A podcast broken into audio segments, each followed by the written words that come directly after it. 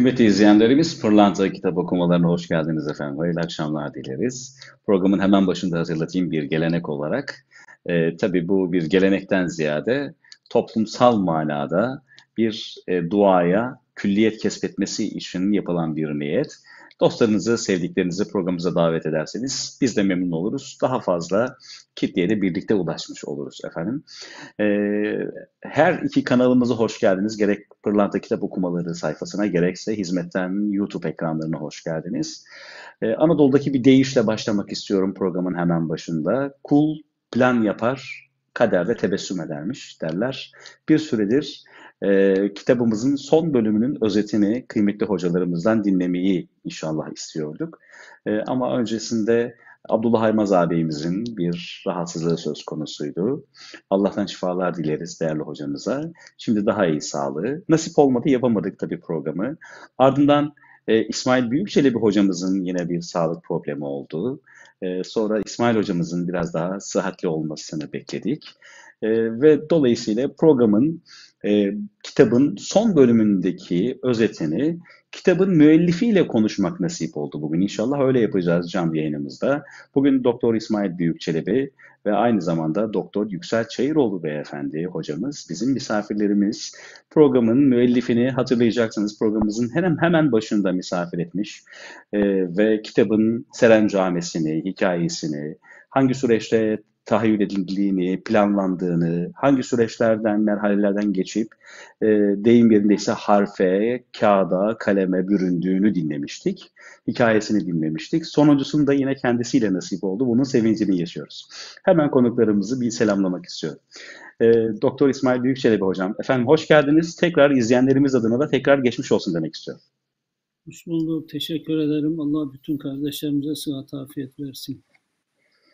Daha iyi olduğunuzu ümit ediyorum. Az önce sormuştum, izleyenlerimiz duymadılar. Bir de izleyenlerimizin kalp rahatlığı için mesrur olması adına soracağım. Nasıl sıhhatiniz biraz daha iyi mi efendim?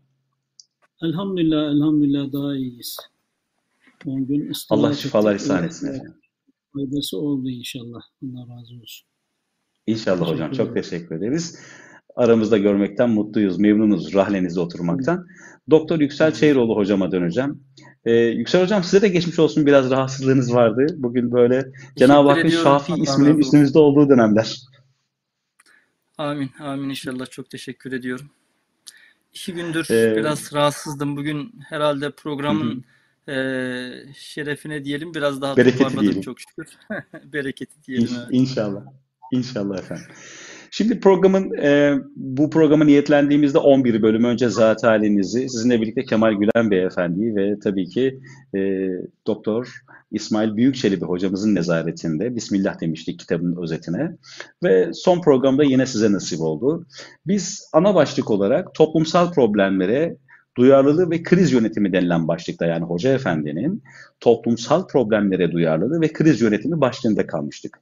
Yeni açan ve ilk defa şahit olanlar için küçük bir başlık atmak gerekirse, zat halinizin kaleme almış olduğu e, ve şimdilerde birçok seçkin kitapçılarda yer alan bir fikir ve aksiyon insanı olarak Fethullah Gülen portresini incelediniz ve kaleme aldınız e, büyük uğraşlar neticesinde ortaya çıktı ve biz kitabın özetinde izleyenlerimiz geri kalan yani işlerimiz partları sayfalarımızdan geri kalan bölümleri dinleyebilir, izleyebilirler. O konuyu oraya havale ediyoruz.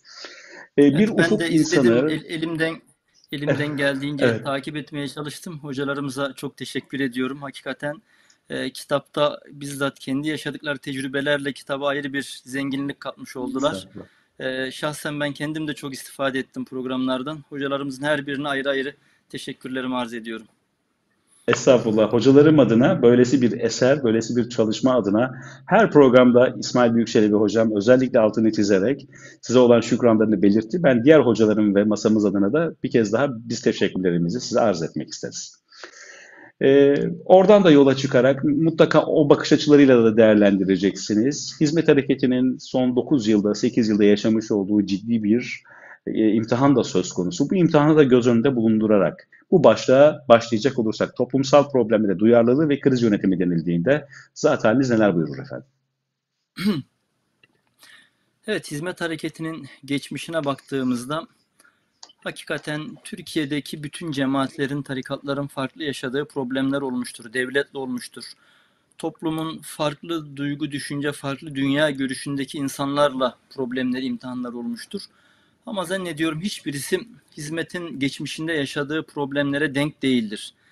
Yani Hoca Efendi daha Edirne'de e, imam olarak gittiği andan itibaren e, Edirne'deyken kaç defa e, karakola çağrılmıştır, ifadesi alınmıştır. Bazen bayram tebriğinin altı, arkasına yazdığı bir hadisten dolayı istintaka tabi tutulmuştur. Bazen e, Ramazan ayında mafya olarak o e, ce, minareye yazmış olduğu bir sözden dolayı yine istintaka tabi tutulmuştur, sorgulanmıştır. Kırklareli de aynı şekilde. İzmir'e geldikten sonra e, zaten yaşadığı sıkıntılar çoklarınca malumu. Yani hizmetin yaşamış olduğu krizler, e, sıkıntılar hakikaten bitmedi. Hani bugün belki AK Parti ile farklı bir süreç yaşanıyor ama öncesinde de 28 Şubat'ı, Haziran fırtınalarını, Hoca Efendi'nin 6 yıl boyunca kaçmak, saklanmak zorunda kaldığı 80-86 arasındaki dönemi ve daha öncesine baktığımızda e, hakikaten hep e, bir takım krizleri yönetmek zorunda kalmış. Bir takım problemlerle baş etmek zorunda kalmış. Aslında e, şöyle en baştan bunu 3-4 başlığa ayırabiliriz. Yani Hoca Efendi sadece e, şu anda kendisini seven, sözünü dinleyen cemaatin krizleriyle, problemleriyle de uğraşmıyor. Belki en baştan böyle bir tasnifle girmek daha doğru olabilirdi. Genel itibariyle insanlığın yaşadığı krizlere Hoca Efendi kafa yoruyor. Bunların ızdırabını duyuyor, bunlara çözüm üretmek istiyor. İkinci olarak İslam dünyasını belki daha biraz daha daireyi daraltarak İslam dünyası diyebiliriz. Aynı şekilde İslam dünyasının son 2-3 asırdır özellikle yaşamış olduğu derin buhranlar, problemler, geri kalmışlık, perişaniyet bunlara yine kafa yoruyor Hoca Efendi. Bu İslam dünyasının mevcut halinden kurtulması adına ne yapılması lazım bununla ilgili çözüm önerilerini ortaya koyuyor. Ve en sonda hani belki Türkiye'yi yine ayrı bir başlık haline getirebiliriz. Yani Türkiye e, maalesef Cumhuriyet kurulduğundan bugüne biz hiç o toplumsal ahengi yakalayamadık. Hiç toplumsal krizlerimiz eksik olmadı. Yine Türkiye ortamında Hoca Efendi insanların birbirini anlayabildiği, dinleyebildiği, herkesin aynı masa etrafında oturabildiği, herkesin birbirine karşı saygılı olduğu, e, uzlaşının, hoşgörünün, sevginin hakim olduğu bir toplum nasıl ortaya çıkarılabilir? Buna kafa yoruyor. Bununla ilgili kendisi bir takım çözüm önerileri ortaya koyuyor. Ve en başta başladığım yere dönecek olursak belki dördüncü olarak da e, hizmet hareketinin yaşadığı sıkıntılar, krizler, buhranlar, bunalımlar e, bunlarla ilgili e, bugüne kadar hakikaten attığı adımlara e, gerek vaazlarıyla, gerek yazılarıyla, gerek sohbetleriyle, gerek yanına gelen, e, sözüne değer veren insanlara vermiş olduğu tavsiyelerle, nasihatlarla Hoca Efendi'nin e, bugüne kadar hani son dönemde yaşanan şeye belki ayrı bir başlık açabiliriz ama e, hizmet hareketinin dünyanın dört bir tarafında çok farklı müesseseler açmasına, ahlaklı, eğitimli, temiz, iyi insanların yetişmesine, helal haram bilinci olan, e, bugün dukları ülkeler tarafından da sevilen, kabul gören e, bir neslin yetişmesine, bir gençliğin yetişmesine katkıda bulunduğunu biliyoruz. Ve bugün Hoca Efendi'nin teklif ettiği, ortaya koyduğu e, plan, proje nelerse, strateji e, bunlar sayesinde çok şükür bugün Türkiye'de ciddi bir e, zulüm, mağduriyet, mazlumiyet yaşansa da ama bir taraftan da hala dünyanın farklı ülkelerinde değişik hizmetler yapılmaya, değişik insanlarla insanlara ulaşılmaya, onlarla diyalog köprüleri kurulmaya, sulh adacıklara oluşturulmaya devam ediyor. Evet, genel Şimdi bir buradan aslında oldum. siz açmak evet. isterseniz tekrar detaya Estağfurullah. Evet, orada açmak istediğim küçük bir detay olacak izninizle. E, çünkü hemen o başlığın altında Allah rızasını kazanmak diye bir başlık var. Soracağım sorunun cevabı aslında burada. Fakat kitabı edinmemiş olan izleyenlerimiz için orayı açmanızı istirham edeceğim. Düz bir mantıkla biz kendi içimizde belki bunun cevabını biliyor, duyuyor, okuyor ve Hoca Efendi'yi olan yakınlığımız, takibimiz neticesinde belki cevabını verebiliriz. Fakat cevabı aramak isteyen e, dışarıdaki bir perspektif gözüyle soracağım bunu. Dışarıdan bir gözle bakıldığında ilk dönem için hoca efendi, bir vaiz, bir din görevlisi, bir din görevlisi nasıl olur da mesela bu programda üç defa zikretti İsmail Büyükçelebi hocam. Gürcistan'da bir kıtlık yaşanıyor ve bu kıtlıkla ilgili din, dil, ırk, renk, mezhep gözetmeksizin Türkiye'deki baskıları da e, göz önüne almak şartıyla Hoca Efendi oraya yardım edilecek, yardım edelim diyor mesela. Öte yandan bakıyoruz e, AKP rejiminin yine böyle bir açıklama yapılır mı? Bu tip işlerle ilgili neden böyle bir tavır sergilendi denildiğinde Hoca Efendi başka kara sularında e, başka gemilerle hareket edildiğinde Mavi Marmara gemisinde mesela o açıklamasını yıllar sonra AKP döndü. Evet doğrudur. Aynı açıklamayı AKP bu defa aradan açtıktan sonra kabul etti. Doğru açıklama bu olmalıydı dedi. Şimdi bir bir vaiz olarak bakıldığında dışarıdan sadece Hoca Efendi'ye ya bu meselelerle ilgili bir din görevlisi niye açıklama yapar ki diyorsunuz. Ya da Afrika'daki bir aç kabilenin derdiyle niye dertlensin ki diye soru sorulabilir. Bu soruyu dışarıdan bir gözle soruyorum. Hoca Efendi'nin buradaki derdi ne olabilir? Zaten siz alttaki e, başlıkta bunları açıklayacaksınız. Kitabınızda yer var. Sizden dinlemek istiyoruz efendim. Evet, önce şunu belki iyi anlamak lazım. Evet, Hoca Efendi bir cami vaizi ama bunun yanında çok yönlü bir insan. Ee, sadece işi insanlara dini anlatmaya çalışmamış. Dini aynı zamanda toplumsal problemlere kafa yormuş. Dertlenmiş. Bunun ızdırabını duymuş ve o dert ızdırap Hoca Efendi'ye çok problemleri çözme imkanı vermiş.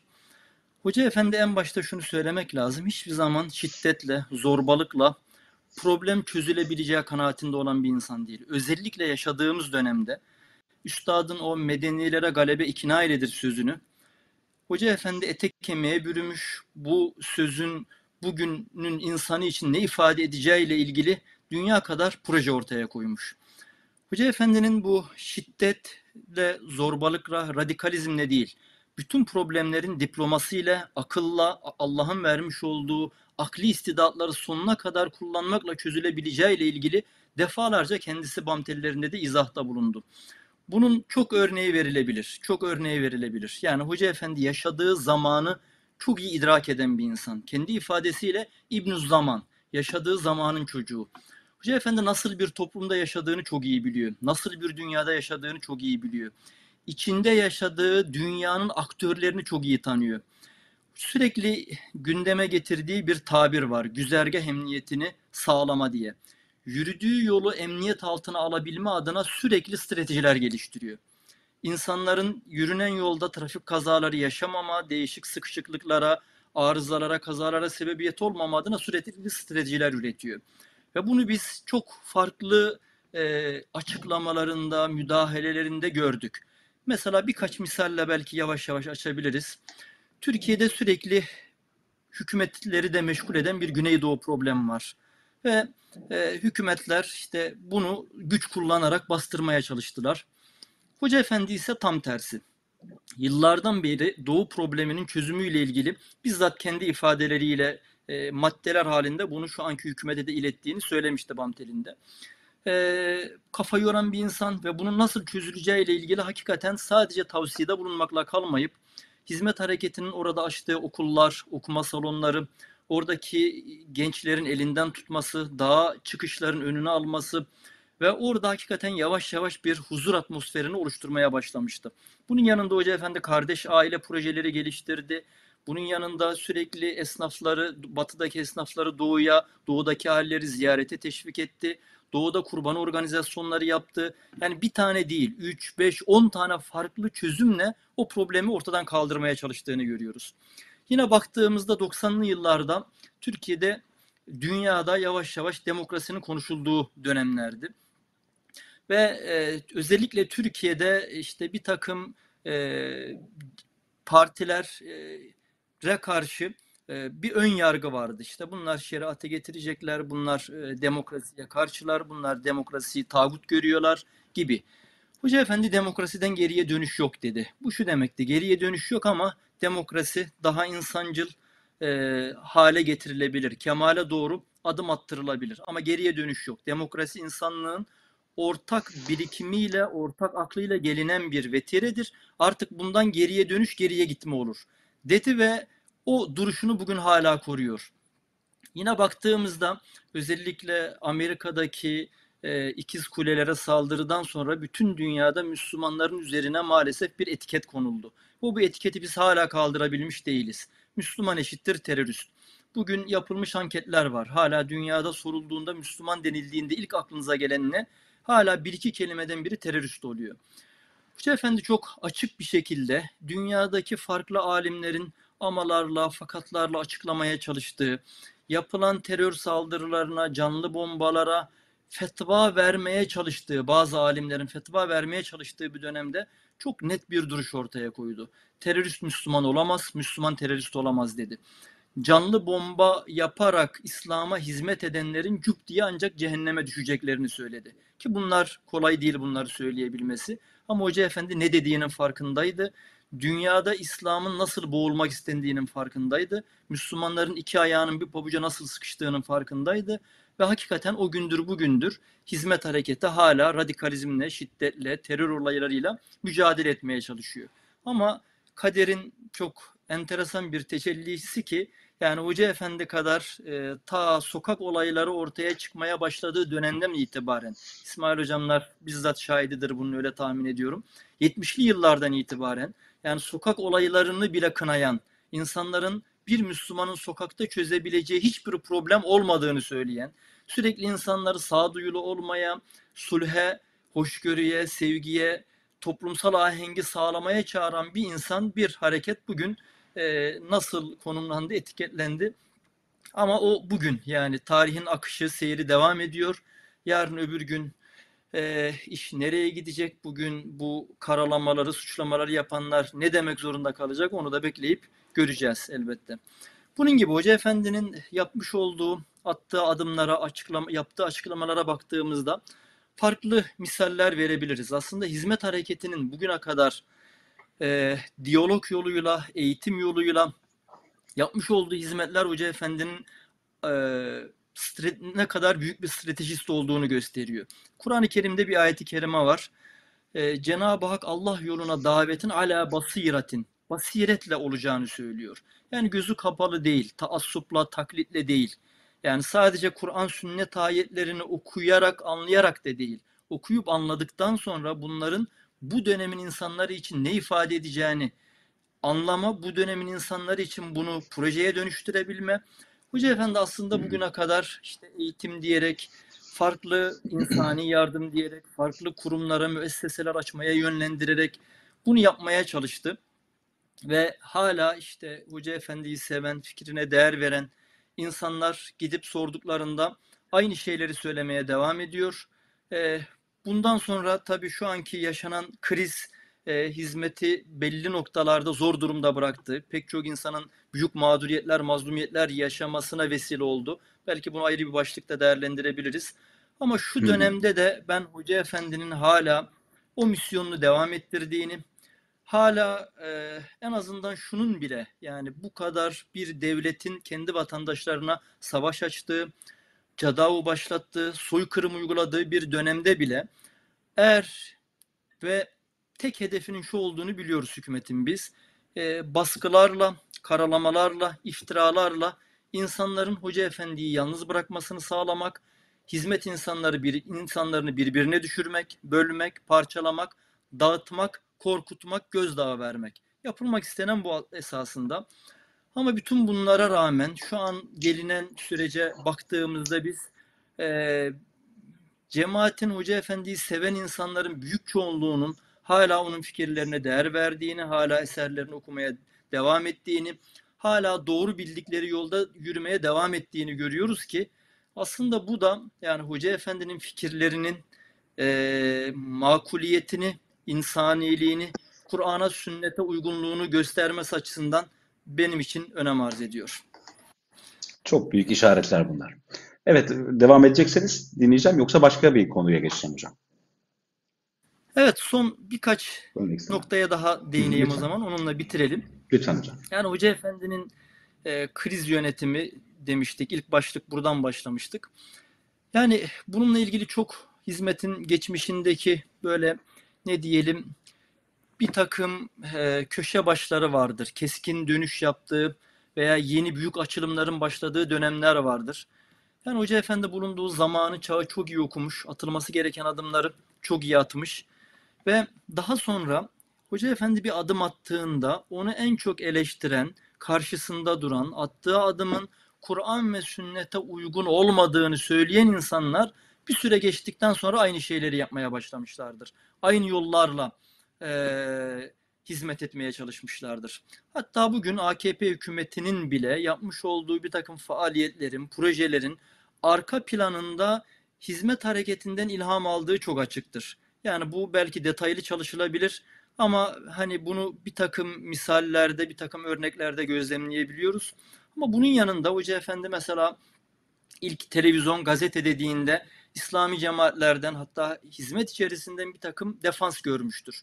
Yani bunun doğru olmadığını, insanları günaha sokacağını ama Hoca Efendi hiç gelen eleştirilere bakmadan e, meselenin önem, medyanın önemini kavramış, anlatmaya çalışmış ve adım atmıştır.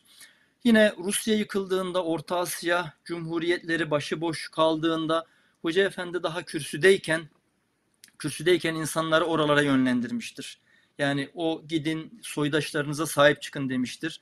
Ve henüz oralara büyük devletler bile gelmeden, henüz savaş devam ederken insanlar gitmiş oralara ve çok önemli köprülerin, dostluk ilişkilerinin e, kurulmasına vesile olmuşlardır.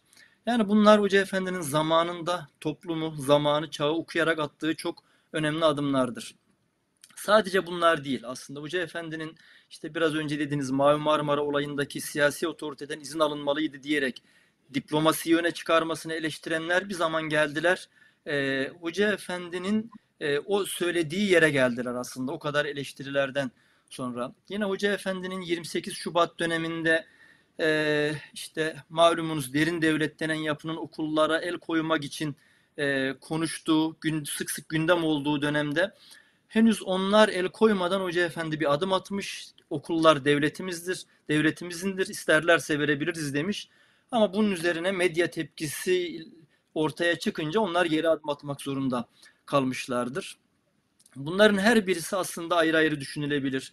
Yani Hoca Efendi'nin bir başörtüsü şuruattır demesi, bazıları her ne kadar bunu çarpıtsa farklı yerlere çekseler de Hoca Efendi imanı ile vicdanı arasında sıkışan insanlara bir yol göstermiştir. Ve bugün Hoca Efendi'nin o sözünden yola çıkarak on binlerce, on binlerce ablamız, bacımız e, okumuş, eğitim almış ve kendi ülke insanına, ülkesine, dinine, insanlığa hizmet etme imkanı elde etmiştir. Yani Hoca Efendi orada çok basit bir şey aslında yani basit derken hani az çok dini bilen insanların rahat e, anlayabilecekleri bir izahta bulunmuştur. Yani bu usul değildir, iman esaslarından birisi değildir. En nihayetinde e, ameli bir meseledir, fer'i bir meseledir, fıkhi bir meseledir. Dolayısıyla başörtüsünü açan bir insan dinden çıkmaz. Hiçbir zaman bunun caiz olduğunu, helal olduğunu söylememiştir. Ama bunu diyerek insanların kendi kanaat vicdaniyeleriyle bu kararı verip okuyabileceklerini ifade etmiştir.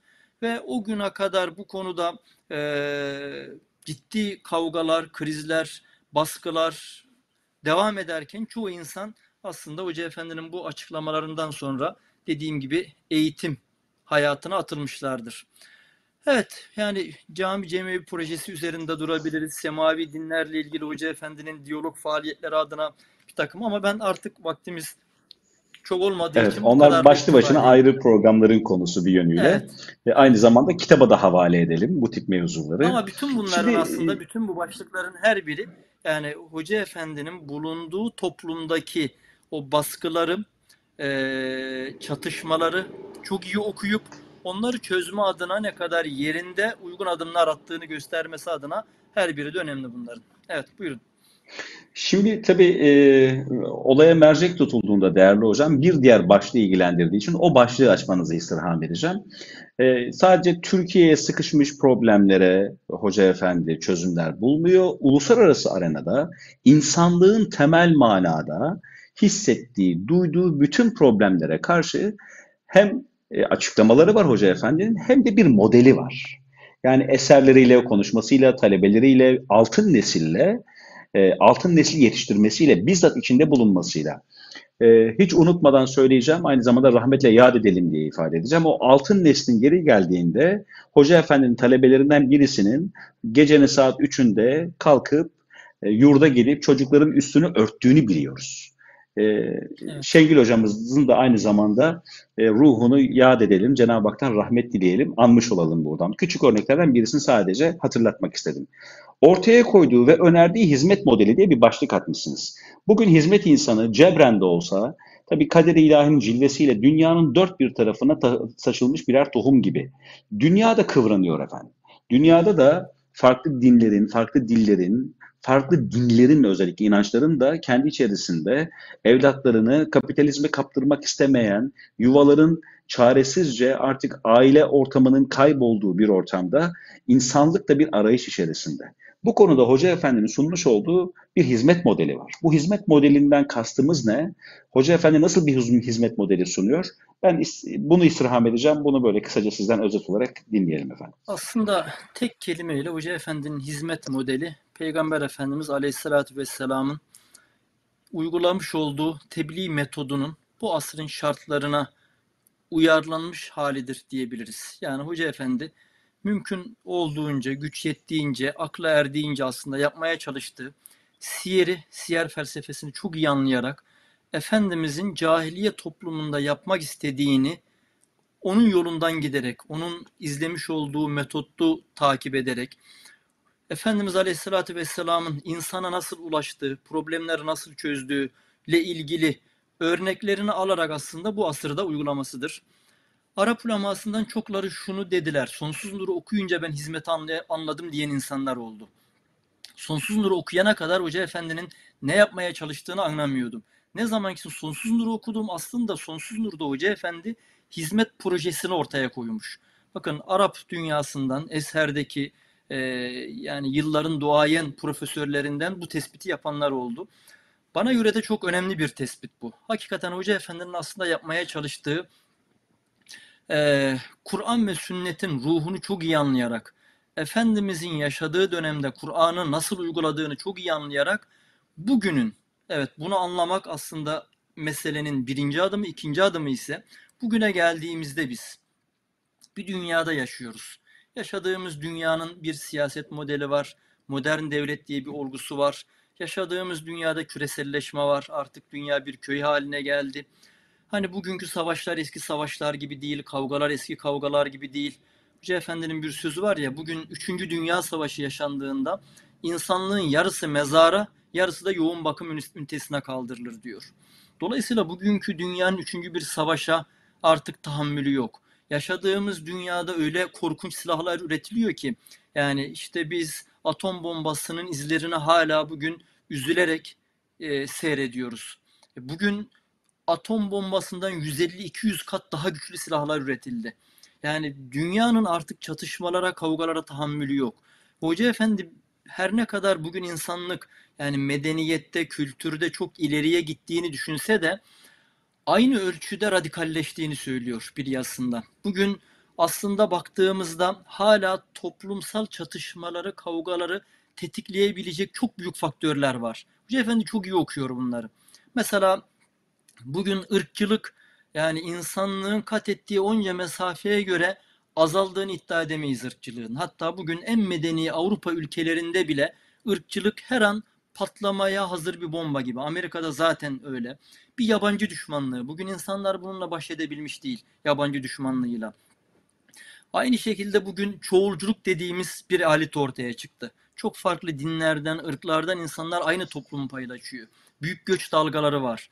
Yani eskiden olduğu gibi bir mahallenin, bir şehrin, bir kasabanın insanları aynı dini, aynı kültürü paylaşan insanlar değil. Yani kozmopolit şehirler ortaya çıkıyor, toplumlar ortaya çıkıyor. İnsanlık bunlarla mücadele edebilecek bir birikime sahip değil. Hoca Efendi bunları çok iyi biliyor. Şu anda insanlık dünyanın gelmiş olduğu evet bilimde, teknolojide ciddi mesafeler aldı ve hepimizin yeni ortaya çıkan buluşlarla birlikte başımız dönüyor. Olayın derinliğini kavramakta zorlanıyoruz. Ama Hoca Efendi aynı ölçüde insana yatırım yapıldığını, insanlığın problemlerine kafa yoran birilerinin olduğunu çok düşünmüyor. Maalesef bugün Yani devletler arası ilişkiler evet Batı bir takım değerler üretti ama devletler arası ilişkilere iş geldiğinde iki noktaya e, odaklanıyor. Güç ve çıkar ilişkisi. Bugün e, bütün devletlerin yapmaya çalıştığı bu. Yani güçlü olduğunu kabul ettirme ve devletinin menfaatlerini sağlama. Bugün küresel çapta insanlığın fakirlikti, çatışmalardı. Ta üstad biliyorsunuz üç tane hastalığından bahsetmiş. Eğitim demiş yani cehalet demiş, eğitimsizlik, fakru zaruret demiş ve aynı zamanda çatışmaları, ihtilafı göstermiş Bediüzzaman Hazretleri. Hoca Efendi bir başyazısında bunlara günümüzde çok yeni problemler eklendi diyor. İşte bugün e, insanlığın problemlerine kafa yorup gelecekte insanlığı ne tür çatışmalar bekliyor, ne tür krizler bekliyor. Şu an yaşadığımız dünya nelere gebe? Bunları Hoca Efendi kafa yoruyor, bunların ızdırabını duyuyor ve bunları biz nasıl engelleyebiliriz? Mesela dalga kıran kelimesini kullanıyor.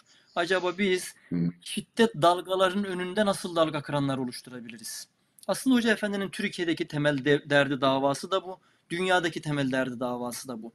Ve hakikaten bugün kendi menfaatlerini bir kenara bırakarak bakın kendi çıkarlarını bu şahsi menfaat, grup menfaati, ülke menfaati bunları bile bir kenara bırakarak insanlığın sulhü, selameti, hayırı, salahı için gayret eden, çalışan çok insan yok dünyada.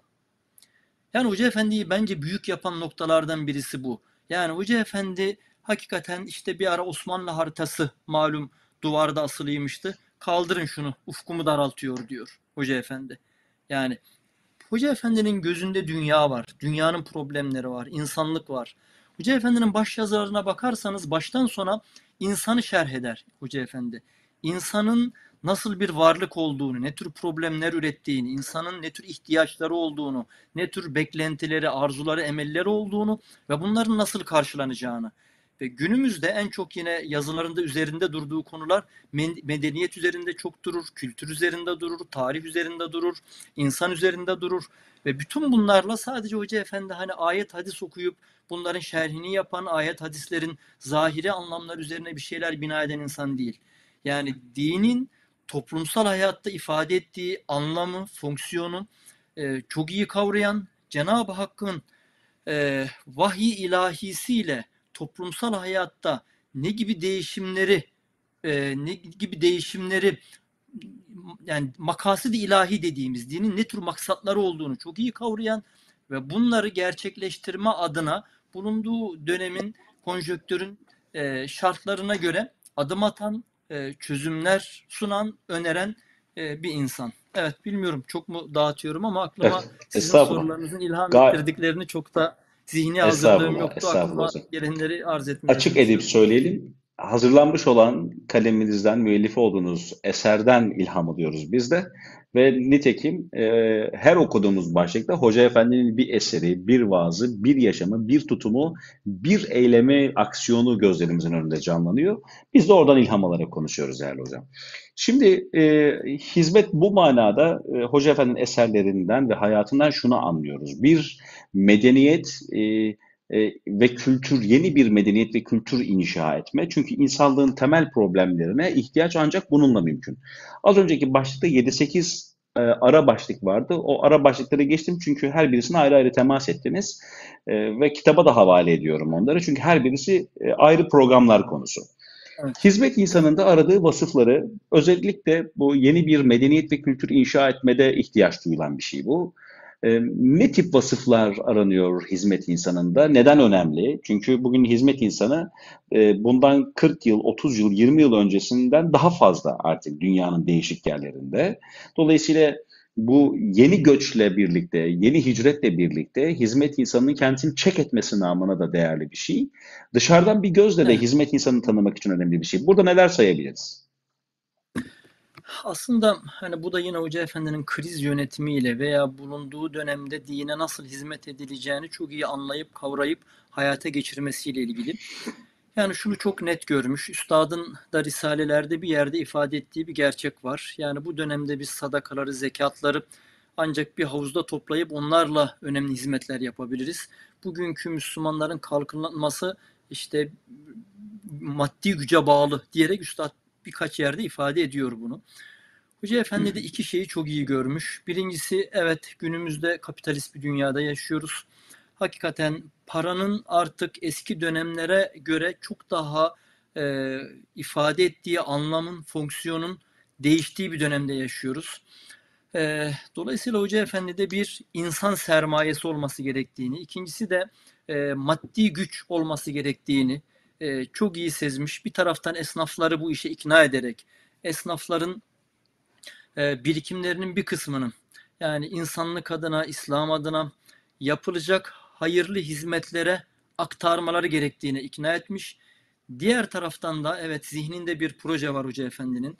Hani kendi ifadesiyle ben daha medresemin, medresemin e, koridorlarında geceleri elimde tesbih dolaşırken bir taraftan da yıkılan Osmanlı'ya bakar, Orta Asyalara bakar, ne olacak bu İslam dünyasının hali diye ızdırabını duyardım diyor. Hoca Efendi'nin malum medrese hayatı 52-58 yıllar arasında. Bakın ta o zaman onlu yaşlarında Hoca Efendi. Ama onlu yaşlarında bakın insanlığın problemlerinin ızdırabını duyan bir zihin var önümüzde. Ve ta o zamandan Hoca Efendi yani kendisi ve talebeler çok zor dönemde, zor şartlarda kaldığı için yani Allah imkan verse de ileride e, yeni bir neslin yetişmesi, ilim talebelerinin yetişmesi adına okullar, yurtlar, evler açsam diye düşünürdüm diyor yine. Dolayısıyla şunu demeye çalışıyorum. Kafasında Hoca Efendi'nin insanlığın çözümleriyle ilgili bir plan var, proje var. Ha bu bugünkü hizmetin bütün detayıyla, tafsilatlı haliyle, bugün geldiği nokta itibariyle Hoca Efendi her şeyi işin bidayetinde tasarladı, düşündü, planladı demek istemiyorum. İş icmali, kendi ifadesiyle yine Hoca Efendi'nin icmali bir planla başladı ve aksiyon, her aksiyon insanlara yeni yeni fikirleri ilham etti ve o aksiyon, fikir sürekli birbirini açarak iş bugünlere geldi. Fakat Hoca Efendi'nin icmali de olsa zihninde yapmak istediği bir şeyler var. Ve şunun çok iyi farkında Hoca Efendi. Yani bunu da ancak bunu da ancak e, belli bir kadro ile yapabilir. Belli vasıflara sahip insanlarla yapabilir. Hangi vasıflara? Aslında Hoca Efendi'nin e, en çok üzerinde durduğu kavramlardan biri adanmışlıktır. Yani bu zannediyorum hizmet insanında aradığı özelliklerin başında gelir. Hani e, ihlastı, tahkiki imandı gibi şeyler denebilir ama bunlara sahip olan başka Müslümanlar da var.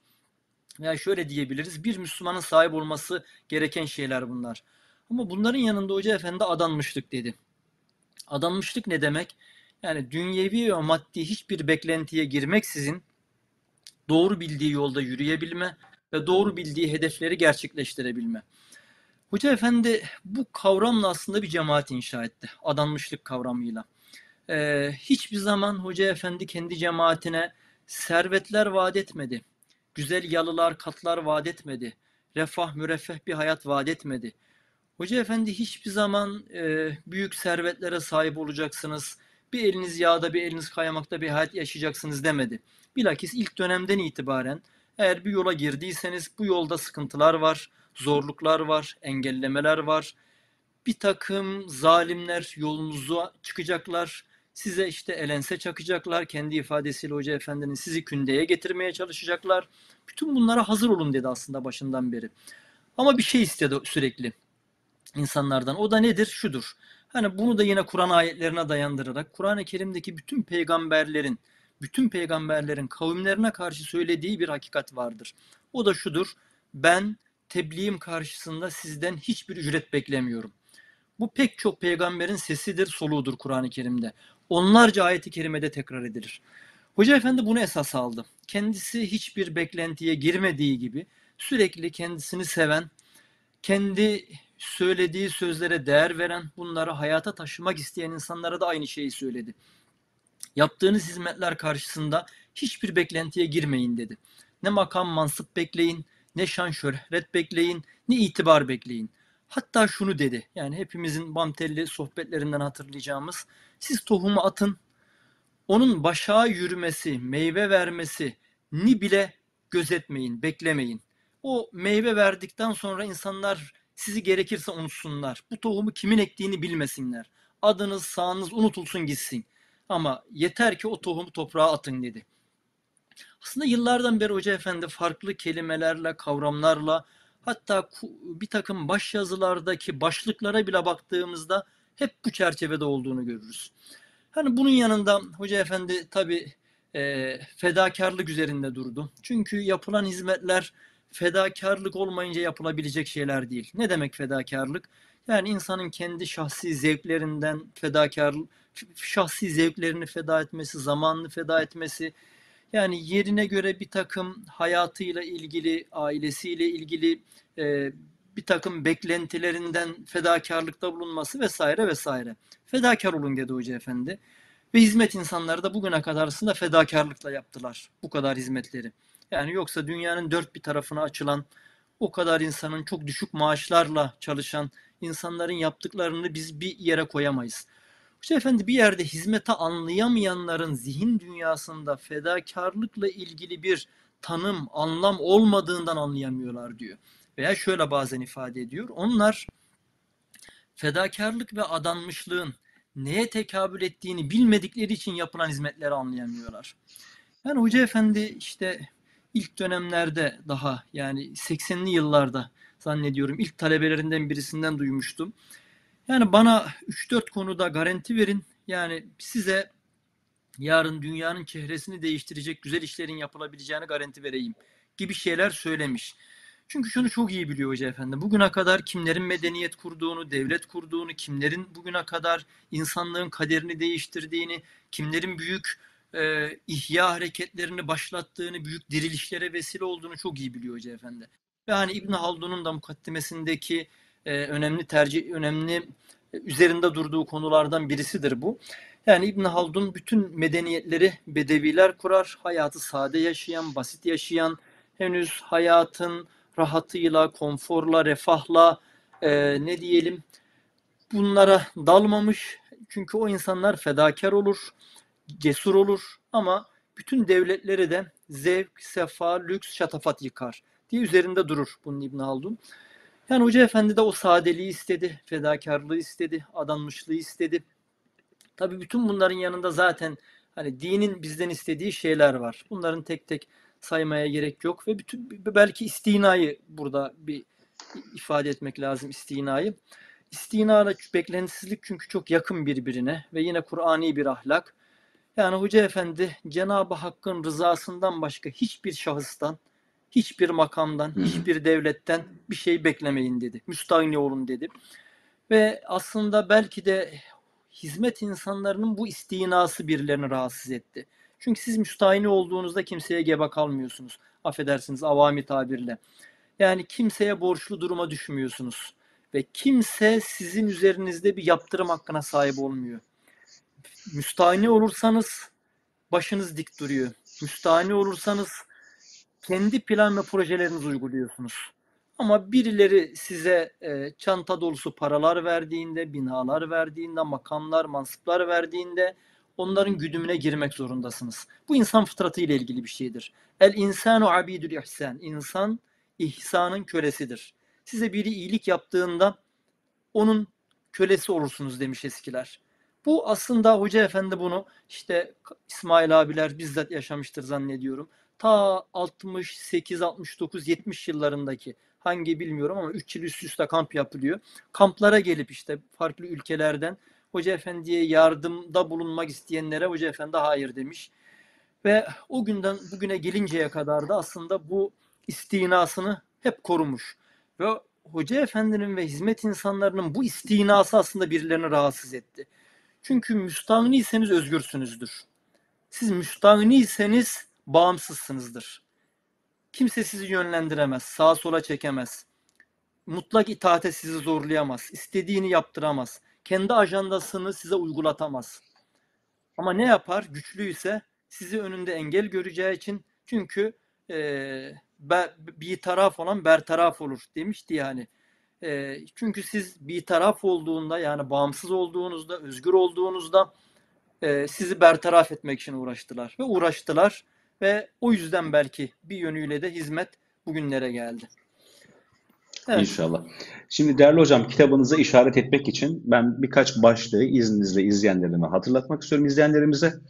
e, hizmet insanında aradığı vasıfları Yüksel Çayıroğlu hocamız genel manada özetledi. Burada alt alta başlıklarda nitekim kendisi nazarlarımıza vermiş e, ve onları özetle geçti. Özellikle kitabın son bölümü olduğu için dikkat çekilmesi gerektiğini bir kez daha hatırlatmak isteriz. Burada imanda derinlik ve kullukta mükemmelliyet, e, öte yandan diğer başlıklara bir bakmak istiyorum. Diğer gamlık ve yaşatma ideali, e, sevgi ve şefkat, özellikle fedakarlık e, yine bir diğer başlık. İhlas, adanmışlık ve beklentisizlik. İstina ve kanaat yine az önce ifade ettiği gibi. Sadakat ve vefa. Vifak ve ittifak yani kardeşlik. Konumunun hakkını verme başlığı. E, himmeti yüksek tutma ve başarıları Allah'a verme gibi önemli başlıklar var. Bu başlıkları kitap başlığınızda göreceksiniz. Her birisi kendi başına kitaplarla ancak anlatılabilecek, ansiklopedilerle anlatılabilecek başlıklar e, hizmet insanında aranan vasıflar olarak e, tıpkı üstadımızın son dersinde nasıl ki tamamen e, yapıcı olmayı bize tavsiye ettiği o dersler gibi ben de kitabın bir dersi gibi bunu özellikle bir hatırlatmak istedim. Ama Yüksel Hocam son söz olarak evet. e, burada e, bir son söz var.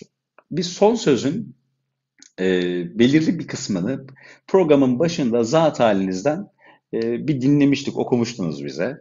Ben ona tekrar dikkat çekerek bunu sizden yine bir okumanızı istirham edip ardından İsmail Hocama geçeceğim. Çünkü son sözün bir kısmında e, kısaca Fethullah Gülen Hoca Efendi işte İslami bir alim, bir mütefekkir, bir entelektüel olarak tek tek böyle bir orada yazmışsınız. En azından o kısmı zaten Liz'den bir daha yeniden bir alabilirsek sonrasında İsmail Hocama geçeceğim. Genel bir toparlanma ve özet istirham edeceğim. Evet açtım ben de siz derken son sözün son paragrafını kastediyorsunuz herhalde. Evet. Evet Fethullah Gülen diye başlayan o bölüm çünkü aslında, bütün e, bizim aslında bu kitaptaki bu, aslında evet buyurun. Şunu diyeceğim. Bu bu son son sözün son paragrafı aslında kitabın e, girişinin ilk paragrafı. Özünün özeti. Evet. Evet. Girişini evet. yok baştan girişe yazmıştım onu. İlk paragraf olarak yazmıştım. Daha sonra şöyle bir mülahaza oldu. Yani daha kitaba başlarken siz işte hoca efendi şudur şudur şudur diyerek iddiada bulunuyorsunuz. En azından kitabı baştan sona okuyanlar, hoca efendinin fikirlerini, fikirlerindeki o kuşatıcılığı, derinliği görenler belki bu tanımı yaptığımızda e, daha reel olduğunu göreceklerdir. Yani kitap okuduktan sonra belki bu paragrafı okumak daha anlamlı gelecektir diye daha sonra o girişin ilk paragrafı olan e, kısmı son sözün son paragrafını aldım. Evet. Özün özeti diyebileceğimiz paragraf. Onu istirham edelim efendim sizden. Buyursunlar. Evet şöyle demiştik orada. Yani kısaca Hoca Efendi'yi tarif etmek çok zor. Hani öncelikle o aciziyetimizi ifade edelim. Çünkü e, Hoca Efendi aksiyonuyla, düşüncesiyle kitaba da o isim verdik. Derin bir insan. E, dolayısıyla bizim tarifimiz de kendi idrak darlığımız kadar olmuştur. Belki onu ifade etmek lazım hakkı teslim etme adına. Fethullah Gülen İslami ilimlerdeki derin ve engin bilgisi itibariyle bir İslam alimi. Ben kısaca şunu da çok izah etme, etmeyeceğim ama bir iki cümleyle şunu da ifade ettikten sonra gireceğim. Hoca Efendi'nin ee, başka özelliklerini saydım paragraf içerisinde ama ilk İslam alimi olduğunu vurgulama ihtiyacı hissettim.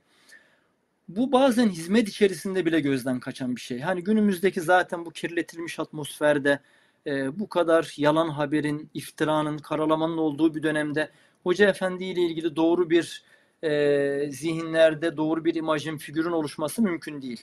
Yani Hoca Efendi'yi bugün çok farklı bir şekilde tanımlamaya çalışıyorlar. Ama bence Hoca Efendi'yi Hoca Efendi yapan öncelikli şey hakikaten bizim Enes Ergen abinin e, yazmış olduğu kitaba verdiği başlık çok manidardır. Geleneğin modern çağ tanıklığı. Yani Hoca Efendi geleneği çok iyi anlamış, Kur'an-ı sünneti çok iyi anlamış ve onu bu asırda yeniden diriltmeye, ihya etmeye çalışan bir İslam alimidir. Yani bütün İslami disiplinlerde söz sahibi, İslami disiplinlere vakıf, Kur'an'a, sünnete vakıf bir İslam alimidir. Belki bunu en başta vurgulamakta fayda var. Evet. Fethullah Gülen İslami ilimlerdeki derin ve engin bilgisi itibariyle bir İslam alimi. eşya ve hadiselerin iç yüzüne ve bunların Allah'la münasebetine dair getirdiği yorumlar yönüyle bir arif, tasavvuf birikimini ve tekye tecrübesini kendisine has yorumlarıyla modern çağa taşıyan ve bizzat kendi hayatında da tatbik eden bir sufi, yaşadığı zamanı derince idrak etmesi, insanlığın problemlerini teşhis etmesi ve bunların çözümüne dair cesurca reçeteler sunması itibariyle bir entelektüel ve mütefekkir, sadece fikirlerini açıklamakla kalmayıp çağın problemlerinin çözümü adına ortaya konulan faaliyet ve hizmetlerin bizatihi içinde yer aldığı ve hatta bunların öncülüğünü yaptığı için bir aksiyon insanı, teşvik ve yönlendirmeleriyle dünyanın dört bir bucağında eğitim müesseselerinin açılmasını sağladığı için bir mürşit ve eğitim lideri, fikirleriyle toplumdaki çatışma ve ayrışmaları önleyen, birlik ve beraberliğin sağlanmasına katkı sunan bir hoşgörü ve diyalog insanı, Türkiye toplumunun değişik kesimleri ve dünya halkları arasında sulh tesis etmeye gayret eden bir barış yapıcı, uzun yıllar yaptığı vaz ve sohbetleriyle kitleler üzerinde yoğun bir duygu seli meydana getirmesi yönüyle belagatli bir hatip, 70'i aşkın kitabı göz önünde bulundurulduğunda velut bir yazar, sehli mümteni sayılabilecek mesaj yüklü ve manalı şiirleri açısından da hakim bir şairdir. Evet. Ee, Yüksel Hocam, kaleminize, emeğinize sağlık. Birkaç cümleyle e, kitap ve özellikle programın özetiyle beraber mutlaka size yeni dönüşler oluyordur. Bu dönüşlerden e, özet çıkarabilirsek neler hissettiriyor size? Çünkü bu, bu, bu alacağım cevaba karşılık yeni bir sorun var. O yüzden yöneltiyorum bu soruyu size efendim. Evet, şöyle diyeyim aslında benim kitabı yazmadan da yazdıktan sonraki hissiyatım da aynı yönde. Yani Hoca Efendi'nin bir eserlerine, bu yazılı ve sözlü eserlerine, iki hayatına baktığımda hep yani Hoca Efendi'nin fikirlerinin yeterince anlaşılması noktasında yapılan çalışmaların çok az ve yetersiz olduğunu görüyorum. Bu kitap hani bu boşluğu doldurur iddiasında hiç olmadım değilim. E, çünkü Hoca Efendi çok farklı yönlerden, farklı şekillerde çalışılabilecek, değerlendirilebilecek bir insan. E, gerek dediğim gibi yaptığı faaliyetlerle gerek fikirleriyle. Dolayısıyla hani kitabı, kitapla ilgili güzel geri dönüşler oldu. E, programda hocalarım hakikaten haddimin fevkinde zaman zaman e, sözler söylediler. Hepsine ayrı ayrı teşekkür ediyorum. E, fakat benim arzum şuydu, hep biraz kitabı çok bir konuyu merkeze alarak detaylı analizler, e, tahliller, kıyaslamalar değil de e, işte hem Hoca Efendi'nin İslami ilimlere bakışı hem dünya problemlerine karşı önerdiği çözümler hem aksiyon hayatı hem hizmet hayatı. Yani bir bütüncül olarak Hoca Efendi'ye baktırabilme ve Hoca Efendi'nin şu dönemdeki yıpranan yani bize düş, düşen bir şey değil belki ama bir nebze olsun e, işin e, hakkını teslim edebilmeydi. Hoca Efendi'nin büyüklüğünü teslim edebilmeydi. Ama şundan eminim. Yani kitapta biraz dediğim gibi çok farklı başlık aldım. Mümkün mertebede meseleleri çok hani uzatmadan yazmaya çalıştım.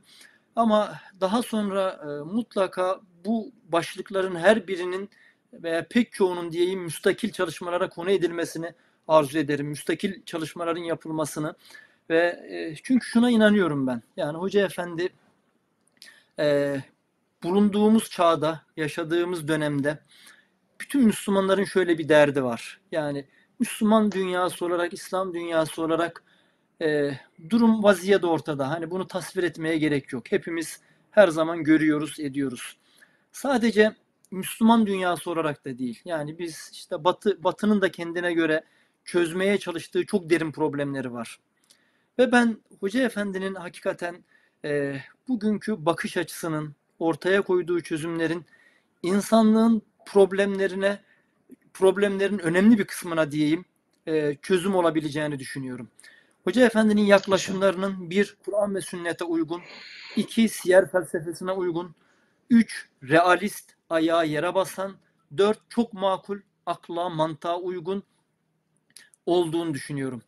Dolayısıyla bunların Hoca Efendi'nin kendine has bir üslubu var. Baş yazılarına baktığınızda edebi, oldukça üst perdeden konuşan, oldukça e, Hoca Efendi'nin cümleleri, paragrafları kendine hastır. Çok zengin kelimelerle, çok e, zengin bir edebiyatla konuşur. Bunların belki hani hep Hoca Efendi hiçbir zaman kendi eserleriyle ilgili işte benim eserlerim şöyle çalışırsın, bu yapılsın dememiştir. Ama risalelerin e, günümüz insanlarına anlatılabilmesi adına onlarca kere söylediği bir şey. Sadeleştirmeyle meselenin bitmediğini, risaledeki argümanların çok farklı e, ne diyelim edebi eser türleriyle işte medyanın diliyle, sinemayla, tiyatroyla, romanla, şununla bununla günümüz insanlarına o mesajların verilmesi gerektiğini söylüyor. Aynı şeyi Hoca Efendi için düşünmeliyiz biz. Yani Hoca Efendi'nin temel derdi, davası, hedefi, yapmak istediği neyse bence bunu çok farklı e, yazım türleriyle, çok farklı vesileler bularak bugünün insanlarına anlatılması gerektiğini düşünüyorum. Evet, bununla tamamlayayım müsaadenizle. Benim ikinci sorumun cevabını da vermiş oldunuz. E, zira sizinle aynı kanaat edildim naçizane.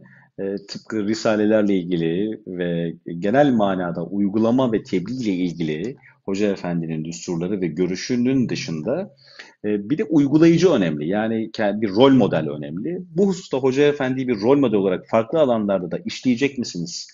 Bu tip yeni kitaplar da gelecek mi sorusu vardı. Bunlar yapılmalı dediniz. Bunun içinde olacak mısınız? Böyle planlarınız var mı Yüksel Hocam? Son sorum bu olsun. Evet. Ardından İsmail Hocam'a geçeyim. Bu Arap Arapça ifadesiyle söyleyeyim. Araplar fıkhut dave derler. Fıkhut davet fıkı demek. Fıkhut dave inde Fethullah Gülen gibi bir isim Arapça konulabilir de. Hani Hoca Efendi'ye göre tebliğ felsefesi de diyebiliriz buna. Davet fıkı diyebiliriz. Aslında Hoca Efendi'nin bugünkü hizmet modeli bir yönüyle aslında bir tebliğ felsefesidir. Bir davet metodudur. Ama bunu Hoca Efendi hiçbir zaman insanları kaçırmadan, ürkütmeden kendine has bir üslupla, tarzla, yöntemle yapmıştır. Yani böyle bir şeyi çalışmayı çok düşündüm. Bazı aldığım notlar oldu. Kafamda bir plan proje var. Ama yaşadığımız sürecin getirdiği bir takım zorluklardan dolayı da henüz başlamaya cesaret edemedim. Ama olur mu olmaz mı bilemiyorum. Ama sorduğunuz için en azından icmal olarak zihnimde böyle bir şey var olduğunu söyleyeyim. Elhamdülillah. Efendim çok teşekkür ederiz zaten size. Hem bugünkü program hem kitapla ilgili hem bize yaptığınız o kazanımlardan dolayı. Cenab-ı Hak e, nice ben, hayırlı ben işlere inşallah koşturmayı nasip etsin efendim. Allah razı olsun. Bilmukabele. E, efendim Doktor İsmail Büyükçelebi hocama geçeceğim. E, İsmail Hocam zateninizi biraz bekletmiş olduk. E, hem hmm. sağlık durumunuzdan dolayı da ben bunun mahcubiyetini yaşayarak aslında bir yandan bunun sancısıyla da programı sürdürdüm. E, hocamızdan istifade ettik, biz bir şey yapmadık ama size dönecek olursak. E, bu 12 programda kitabın e, özetini en azından konuklarımızdan, zatenizden dinlemeye, işlemeye gayret ettik. E, burada ben de bir dinleyici, bir talebe olarak onları anlamaya, hissetmeye gayret ettim. Üzerinizdeki etkisini, kitabın etkisini, e, sizde açmış olduğu ilhamları ve bize e, özellikle hizmet insanına neler anlatmalı, e, nasıl hedefler ve planlar koymalı diye bir soruyla size yöneltecek olursak tavsiyeleriniz neler olur efendim? Şimdi ben tabii böyle hani çok konuşma, edebi, edebiyatı vesairesi çok bilmiyorum. Özür dilerim. Nereden nasıl başlayıp nereye doğru gideceğiz onu da çok e, planlayamıyorum. Ben gene evvela Yüksel hocamıza e, takdir ve teşekkürlerimle başlamak istiyorum. Hani siz sizi beklettik dedin de yeter ki hayatımız böyle güzellikleri dinlemekle geçsin. Yani bunlar bizim için birer e, elhamdülillah müjde, e, ümit bahşeden gelişmeler. Şimdi bu yapılan çalışmalar sıradan bir e, çalışma değil. Hani neler hissettiniz dediniz de ben herhalde daha evvel bir şeyde de söyledim. Şu kitabı okumakla ben hocamızı yeniden keşfettim, yeniden tanıdım desem yalan olmaz. Elhamdülillah. Şimdi e, Hani e, nasihleri dinleriz. İşte çok okumak lazım, ilim lazım, amel lazım, insanlığa hizmet lazım denir denir de ama nasıl yapılacak bunlar? Şimdi e, Hoca Efendi her hususta önümüzde evvela kendisi örnek olmuş. Çok çalışmak lazım. Yani nasıl çalışacağız? İşte kendisini göstermiş yani nasıl çalışılıyor. Yani böyle bir ömürde bir insan ne kadar yüz binlerce, milyonlarca insana ulaşacak bir hizmet başlatabiliyormuş, yapabiliyormuş. Binlerce talebe yetiştirebiliyormuş. Efendim dünyanın nice hiç adı sanı duyulmadık yerlere kadar talebelerini göndertip oralarda okullar açtırabiliyormuş. Dünyanın en düşman insanlarını bir araya getirebiliyormuş. Şimdi ilk zamanlar Orta Asya'dan arkadaşlar talebe getirdiği zaman ya Orta Asyalı yani Türkmenistan'la Kırgız, Kırgız'la Kazak yani birbirlerine düşmandı bunlar yani. Düşmandı. Ve Allah'a şükür e, oralara gidildi, gelindi, hepsi bir araya getirildi, edildi. Ya şimdi yani demek istediğim hani hoca efendi bir meseleyi şöyle yapmak lazım, böyle yapmak lazım deyip de ortada bırakmamış. Ha ilimse biz ne hangi ilimlere ehemmiyet vereceğiz? Şimdi hakikaten Hoca Efendi'nin ben sohbetlerinde, yazılarında usulü fıkha filan ne kadar temas ettiğini, şurada Yüksel Hocam'ın o bahsini okuduktan sonra böyle dikkat ediyorum. Hakikaten Hoca Efendi bütün meselelerini usulü, usul kaidelerine dayandırmış. Şimdi biz e, Rispek'ten bir fıkıh dersi koyduk, okuduk. Üç e, dönem elhamdülillah. Bitince arkadaşlar bir de usulü fıkıh okuyalım deyince ben hiç garipsemedim. Şimdi usulü fıkıhı kim okur? İmam Hatipli okur, ilahiyatçı okur. Şimdi bizim Kur'an okuttuğumuz arkadaşların içerisinde hiç ilahiyatçı falan yok ki. Bu arkadaşlar bize usul fıkıh okusak diyor. Ben onu hiç garipsemeden hay hay dedim. Hakikaten Hoca Efendi'nin bütün yazılarında usule atıf yapılan yerler var. Usul, usul kaidelerine atıflar yapılıyor. Yani Hoca Efendi benim muhataplarım ilahiyatçılar değil ne anlar usulden dememiş ki. Tefsir usulüne de atıfta bulunuyor, hadis usulüne de usul usulü. Ya hakikaten sonra bir düşünüyorsun. E bütün isimlerin esas temeli, kökü bu yani. Buradan doğmuş bu ilimler yani.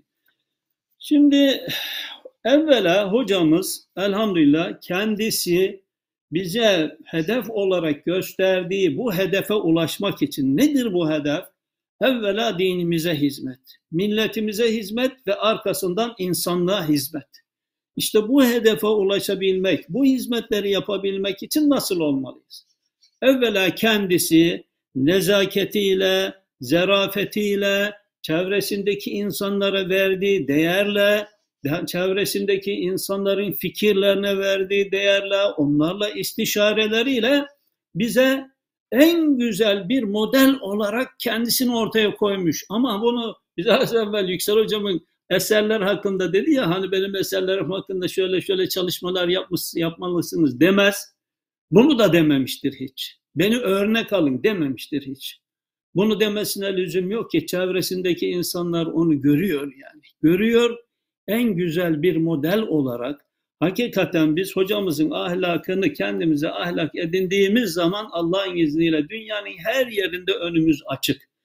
Bakın şimdi biz siyasi yönden kendimize en düşman bilinen ülkelere kadar gittik değil mi? Rusya'da da okul açtık, Çin'de de efendim maçında de dünyanın her yerinde her türlü faaliyetler oldu. Nerede bizim aleyhimizde bir şey oldu? Hiçbir yerde olmadı. Ha, biz işte bunu neyle yaptık? hocamızı kendimize örnek olarak. Çünkü hocamız insanı esas tuttu. İnsana ırkından ötürü, efendim inancından ötürü, şundan ötürü, bundan ötürü insanlar küçümsenemez. Herkesin inancına da saygılı olmak lazım, anlayışına da saygılı olmak lazım, fikirlerine de saygılı olmak lazım. Bize verdiği bu e, fikirlerle elhamdülillah önümüzü açmıştır ve hakikaten bir de himmetini ne kadar yüksek tutuyor değil mi? Yani biz Türkiye gibi 80 e, milyonluk dünyanın 8 milyar e, insan olduğuna göre yüzde biri mi yapar yani yüzde biri küçüklüğündeki bir ülkedesin dünyaya yön vermeye kalkıyorsun. Ya nereden aklına gelir ki yani? Sen Türkiye'sin geleceksin Amerika'da okul açacaksın, Avrupa'da okul açacaksın. Himmetini böyle yüksek tutması. Ve şimdi görüyorsun yani şimdi bir dil olimpiyatı oluyor. Dünyanın 20 tane ülkesinden talebeler geliyor. 100 tane, 150 tane talebe geliyor. Ve bunlar en seçkin çocuklar, en istikbali çok açık olan çocuklar. Bunlar bir ay beraber kalıyor. Bakın şimdi bunlar arasında bütün bu kaynaşmalar. Sonra şimdi o okullarda yetişen çocuklar hangi ülkelere gitseler o ülkelerde o okullardan yetişmiş olan talebeleri arkadaşlarını bulacaktır. Yani elhamdülillah e, hocamız, e, kıymetli kardeşlerim, kıymetli dinleyenler bize çok güzel hedefler göstermiş. En güzel hedef. Bundan daha güzel bir hedef olamaz. Efendim Allah peygamberlerine yaptırmış bu vazifeleri. İşte peygamberlerine yaptırdığı vazifeyi hocamız bize hedef olarak göstermiş. Bizi de onların izinden yürüyün demiş. Yürüdüğünüz zaman onların yolları size de açık demiş. Ve bu yollarda biz işte nasıl yürüyeceğiz? Yol emniyeti ne olur? Bu insanlara nasıl bakacağız? Nasıl davranacağız? Nasıl hareket edeceğiz? Şimdi mesela şurada bakın hizmet insanları bir cümlecik okuyacağım. Bak bir cümlede neler ifade ediliyor bak şimdi.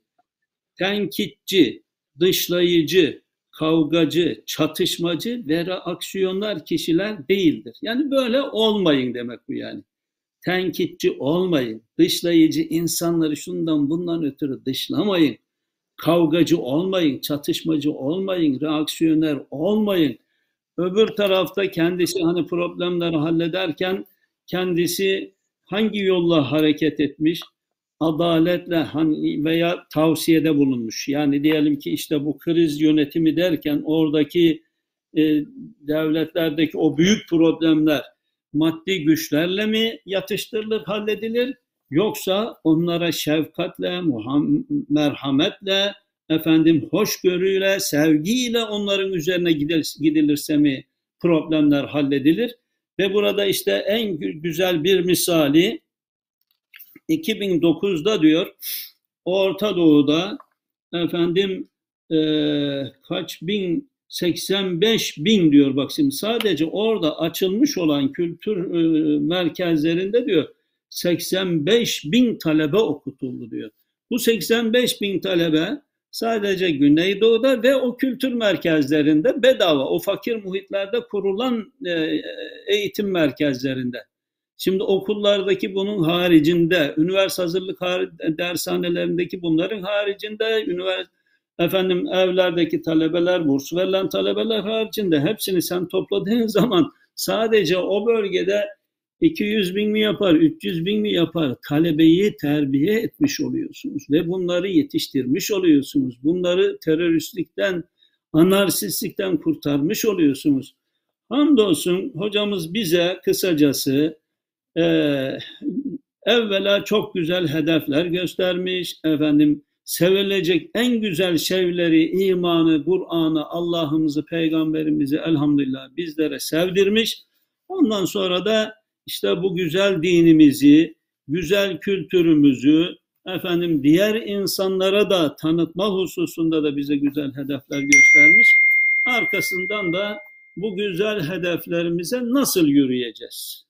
Bunların da prensiplerini gözümüzün önüne koymuş. Elhamdülillah yolumuz açık ve aydın.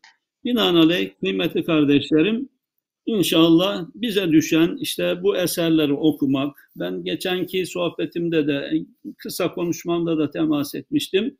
Yani bu Yüksel Hocamızın kitabını haftalık sohbetlerimizde de konu konu okuyabilir. Sadece bu kadar özet değil de böyle her hafta bir konuyu okuyup üzerinde müzakereler yapabiliriz. Yani hakikaten çok güzel bir eser oldu. Çok faydalı oldu. Başta ben kendim çok istifade ettim. Allah razı olsun. Yani hizmetlerimizi, hocamızı daha yakından böylece bir daha tanımış olduk e, Barış Bey. Siz de bu programı böyle Başka şevkle devam ettiriyorsunuz. Teşekkür ederim. Estağfurullah hocam. Biz teşekkür ederiz. Benim için o rahleye oturmak bir şeref hocam. İnşallah bundan sonraki kitaplarda da izleyenlerimizle İnşallah. aynı okuma kampındaki kardeşlerimizle aynı halkada olmayı Cenab-ı Hak'tan niyaz ediyoruz. Ben zaten size tekrar şükranlarımı arz etmek istiyorum. Bizlere eşlik ettiniz, serrehberlik ettiniz. Bir kitabı sizin vesilenizle okuma, anlama gayreti içerisinde olduk ve hocamıza daha da yakınlaştık. E, ben tabii yakın bölgedeki arkadaşlar biliyorlar. Ben Hoca Efendi'yi bizatihi böyle e, e, görmedim. Ekrandan, konferanslardan, özel dar dairede de olsa tanışabildim ama bu vesileyle Hoca Efendi çok daha yakından ufkunu tanıma şerefine nail oldum. Birçok izleyenimiz, birçok katılımcılarımız gibi. Bize bunu vesile kıldığınız için biz teşekkür ederiz İsmail Hocam ve Sayın Yüksel Çayıroğlu Hocam. Çok teşekkür ederiz efendim. Estağfurullah. Biz teşekkür ederiz. Dinleyen Böyle bir program yaptığınız Barış Bey sen siz de ifade edeceksiniz mi de dinleyen kardeşlerimize bir daha hatırlatalım. Kıymetli kardeşlerim bu hocamızın eserlerini böyle özet olarak e, yapma, devam ettirme bu programlar başlayalı 6-7 sene oldu. Bu Yüksel hocamızın kitabı zannediyorum 67. kitap falan olması lazım. Ve bunu devam ettiriyoruz. Ama tavsiyemiz, hedefimiz okuyarak gelip bu müzakereye katılmak.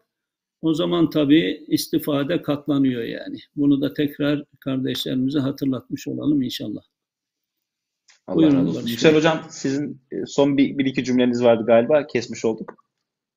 Yok estağfurullah. Ee, ben hakikaten çok teşekkür ediyorum İsmail Hocama. Çünkü çoğu insan hani hizmeti seviyor, bir şeyler yapmaya çalışıyor ama e, bu kadar okumaya, ilme değer verme, insanları da buna teşvik etme ve bunun yanında aynı zamanda buna ortam hazırlama bu kolay bir şey değil. İsmail Hocam bunu e, yapması ben inşallah bunun örnek olarak farklı yerlerde benzer kitap özetleme, birlikte kitap müzakere etme e, programlarının artmasını ümit ediyorum, temenni ediyorum. İnşallah ona da vesile olur diye e, düşünüyorum. Amin inşallah. Efendim önümüzdeki dönem için yeni kitapların özetleri hazırlandı. Bugün nasipse hatta İsmail Hocam'la program sonrasında bir toplantımız olacak. Ve ardından yeni kitaplarımızı hatta paylaşmak isterim. Önümüzdeki programlardan bir tanesinde Hakkı Adanmışlar Yolu kitabının özeti yapılacak. Bir diğeri ise e, diğer bir kitap olan Işık Karanlığı Boğarken hocamızın son kitabı kıymetli izleyenlerimiz. Ayrı ayrı misafirlerimizle bu kitapların müzakeresini, özetini inşallah birlikte yapmaya çalışacağız. Bunu zikretmemin sebebi şu, bir sonraki derslerimiz bunlar olacak. Az önce İsmail hocamızın da ifade ettiği gibi e, programı izlemeden önce Pırlanta Kitap Okumaları programını belki sizler de takip etmek isterseniz bu kitaplardan inşallah hazırlıklı okuyarak birlikte hocalarımızdan istifade etmek çok daha kat sayısını arttıracak anlamanın, idrak etmenin, yaşamanın. Bir diğer programda yine sizlerle buluşmayı ümit ediyoruz. Efendim görüşünceye değin kitapla kalın, hoşçakalın.